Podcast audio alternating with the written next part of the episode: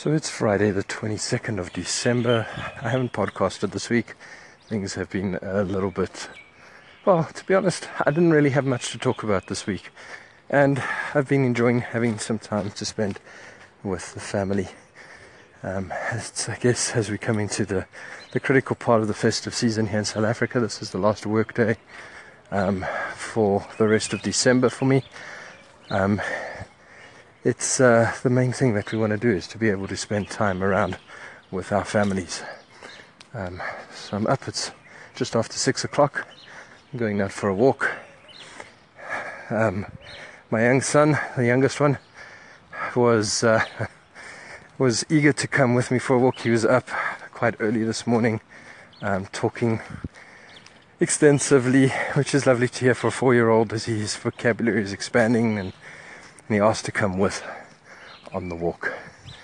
So uh, got his tackies on, his sneakers, and uh, first one went on no problem. Second one, the seam of the sock was bugging his toe. I think we probably tried to realign that three or four times. Eventually, he was semi-satisfied, and we didn't even get halfway to the end of the street when he was complaining about the shoes again and decided to head back to the house. So took him back. He found a a dead lizard outside that he wanted to bury. So uh, that's mom's and his job now, while the bigger brother's still sleeping. But um, I got thinking about this and how when I'm more stressed and I'm you know, not in a good frame of mind or in a good mood, how short and sharp I can be with the people that I love, which is not the case this morning. But I could sense a little bit of it coming on, and I realized what a joy and a pleasure it was for my child to be able to even walk half a street with his father and to know that his dad was wanting to help him and put his stuff on. My mom was trying to discourage him not to go with on the walk so that dad could exercise. And yeah, it's delayed me a little bit.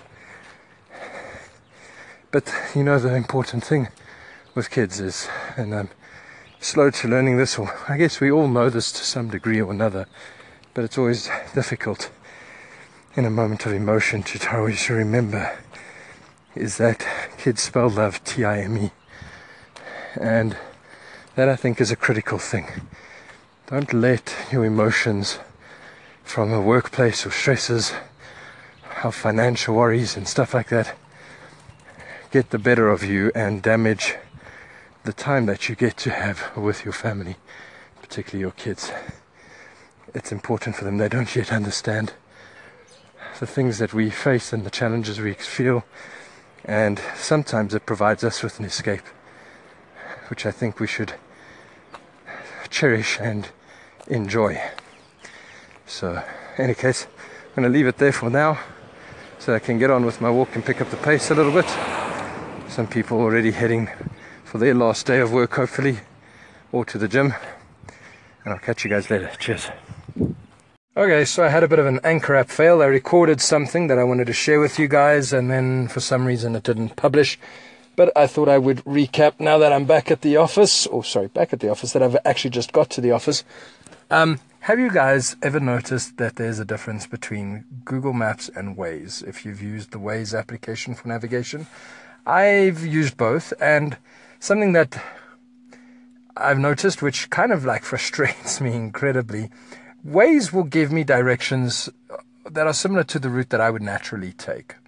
But for some reason, Google Maps refuses to see the logic in my route. Now, of course, I'm criticizing the artificial intelligence and all of these things that Google is running behind them. And let's not forget that Google, um, to the best of my knowledge, purchased Waze, or at least a large stake in it. And so there is some information sharing taking place there, and yet the two operate in a very different way. I know when I leave the house that it's best for me to turn left 99% of the time, and yet Google Maps will tell me to turn right and I give it the benefit of the doubt that okay, there's a boomed area, it doesn't know what the booms are, but let's be honest, these booms have not moved in many, many years, and it still refuses to take me out the closest boom to get to where I need to be. It drives me crazy.